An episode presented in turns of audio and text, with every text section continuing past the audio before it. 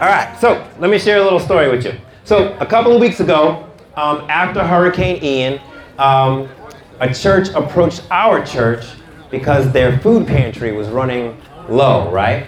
And so we had to do a church-wide collection for non-perishable goods for this food pantry, right? So y'all give me a minute back there.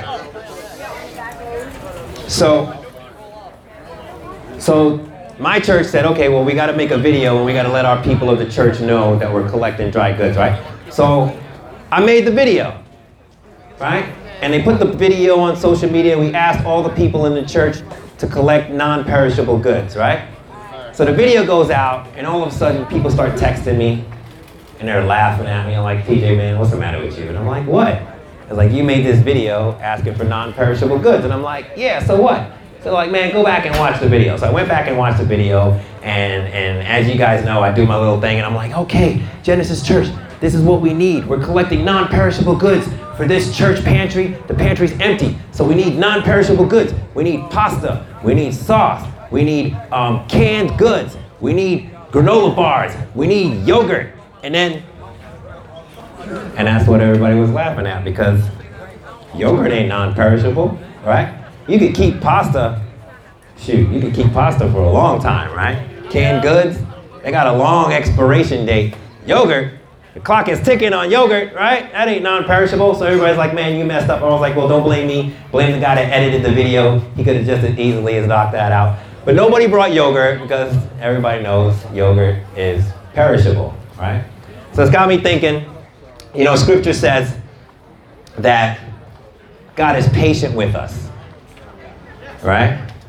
God is patient with us. The second part of the verse says, He does not want any of us to perish. And I don't know about y'all, but you know, verses like that get me thinking. And I think about the days of my youth when I was walking around like I was a non perishable good. In the meantime, I was really yogurt and I was just spoiled rotten on the inside, right? And thinking, thinking I got a shelf life that's gonna last forever, right? And, and, and but graciously, graciously, what's up? Get out of here, man. Get out of here. I'm working. I'm working. All right. So anyway, so like I was saying, I was thinking I was a canned good that I got all these years on me, but meanwhile I was spoiling inside. And you know, Scripture also tells a story about a prodigal son, right? Who ran away and used all his dad's money, and when he was broke and when he was at his lowest, he returned home. Right? Scripture also says that Jesus will go after the lost.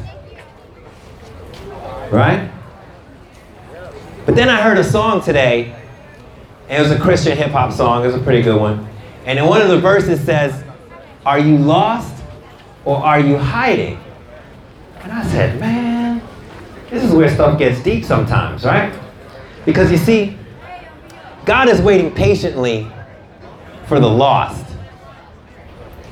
But he's got a message for those that are hiding.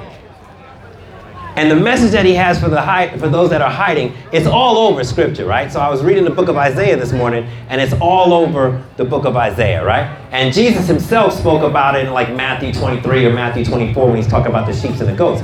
But in the book of Romans, Paul puts it very, very distinctly. And he puts it very, very, very clearly. And I'm, so I'm referencing Romans chapter 1, verse uh, 21 right? And it says this it says, For although they knew God, they did not honor him as God or give thanks to him. They became futile in their thinking, and their foolish hearts were darkened. So, what's the result of that?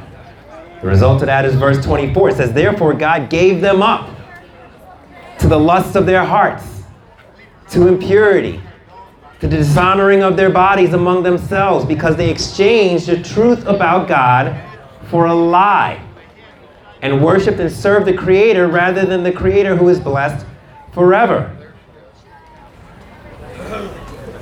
And so I sit in this and I think about think about myself. I think about my kids. I think about the people that I serve out here. So many of you I've known for quite some time. And I think about my own journey Straight Street's about 13 years, and I'm, I'm sober about the same amount of time, right? And so there was a time when I chose to hide from God, or at least I thought that's what I was doing, right? But the reality was I was just lost, right?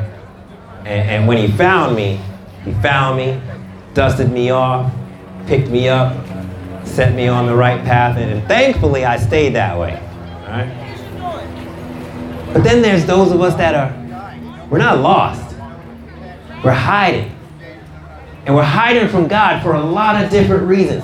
Some of us hide from God because, let's just be honest, we don't want no part of Him. Right? I, I hear people say things, well, what has God ever done for me? But I laugh about that because the breath in their lungs that they have to say that is exactly what God has done for them just that day alone. Right? But then I get it. There's people that have been burned by the church and they believe that pastors are just out in for the money and and and and, and I'm not gonna lie, but that's exactly what the verse says, right? Is that when you trade worshiping creation, which is pastors in certain churches, and, and you worship them more than you worship the creator, which is God Himself, then of course you're gonna feel that burn. But then there's the last crowd, and the last crowd is just people who just don't care. Right? They comfortable living in their sin. I mean, sure, they might have some hangups and some hiccups about it, but for the most part, listen, there's people that live all their lives in the worst kinds of sins, and they don't ever get touched by it. They don't ever feel the burn from the mistakes of their lives. And they think they're walking around like non perishable goods. But it's only when you stand before the Father when He takes that little whiff and He goes, Nope. You've been spoiled rotten your whole life. And so now that you think you're non perishable, depart from me and perish. And so I don't know where you might find yourself tonight. You might you might be lost. And, and maybe something that's being spoken tonight is starting to shine a light on a path that you might follow that might allow you to be found. Or you might be hiding. And man, I, I, I gotta tell you, inside I, I weep for those of you that find yourselves in that hiding place right now because scripture also says there is nowhere you can go to hide from God. It says you can go to the depths of the ocean and he's there. You could go into the deepest cave. He is there. You could dig the deepest hole. He is there. There is no place that you can go and hide from God. And one thing I want you to know that if you find your place in a place of darkness right now, darkness is only the absence of light. Darkness cannot thrive in itself because there will always be light. And so, my word of encouragement for you today is that if you're lost, that maybe we can pray with you and you might be found. And if you're hiding, maybe today's the day that you decide that you're tired of hiding. And you might be looking for a better way. I'll tell you, whichever camp you find yourself in this evening, I'm here. I'm here to listen. I'm here to pray with you. I'm here to pray for you. Um, and that's what we're going to do in a few short moments. And so I thank you for hearing me out. But I want to tell you right now no matter where you think you are, you are not non perishable. You do have an expiration date. And unfortunately, there's only one who knows exactly when that date is. And God may be patient, but the world, ladies and gentlemen, is not. Let's pray. God, we thank you so much. Um, thank you so much for this word. Again, as usual, you just kind of pierce my heart with it and, and provoke my spirit so that I get to come out here and and share that word with others, Lord. And I know your word does not return void, and so I know it's not just for me. So, uh, for those that this word has reached tonight, Lord, I pray, I pray safety.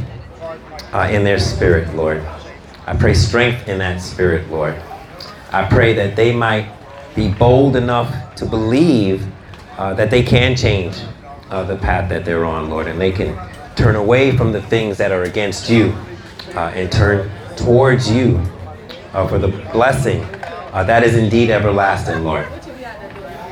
Uh, Lord, for each and every one of us here today, Lord, my prayer, as it always is, is that we want to thank Jesus for his sacrifice, uh, for his blood, which allows us to face every new day uh, as a new day with a clean slate. And so, my prayer for each and every one of us is that we should and could, and if we might, by your power, rise tomorrow, that we might work towards being better tomorrow than we were today.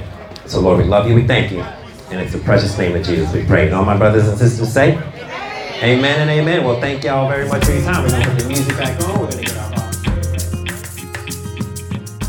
This podcast was recorded live and uncut at our homeless food share events. To learn more about Straight Street, visit our website at straightst.org.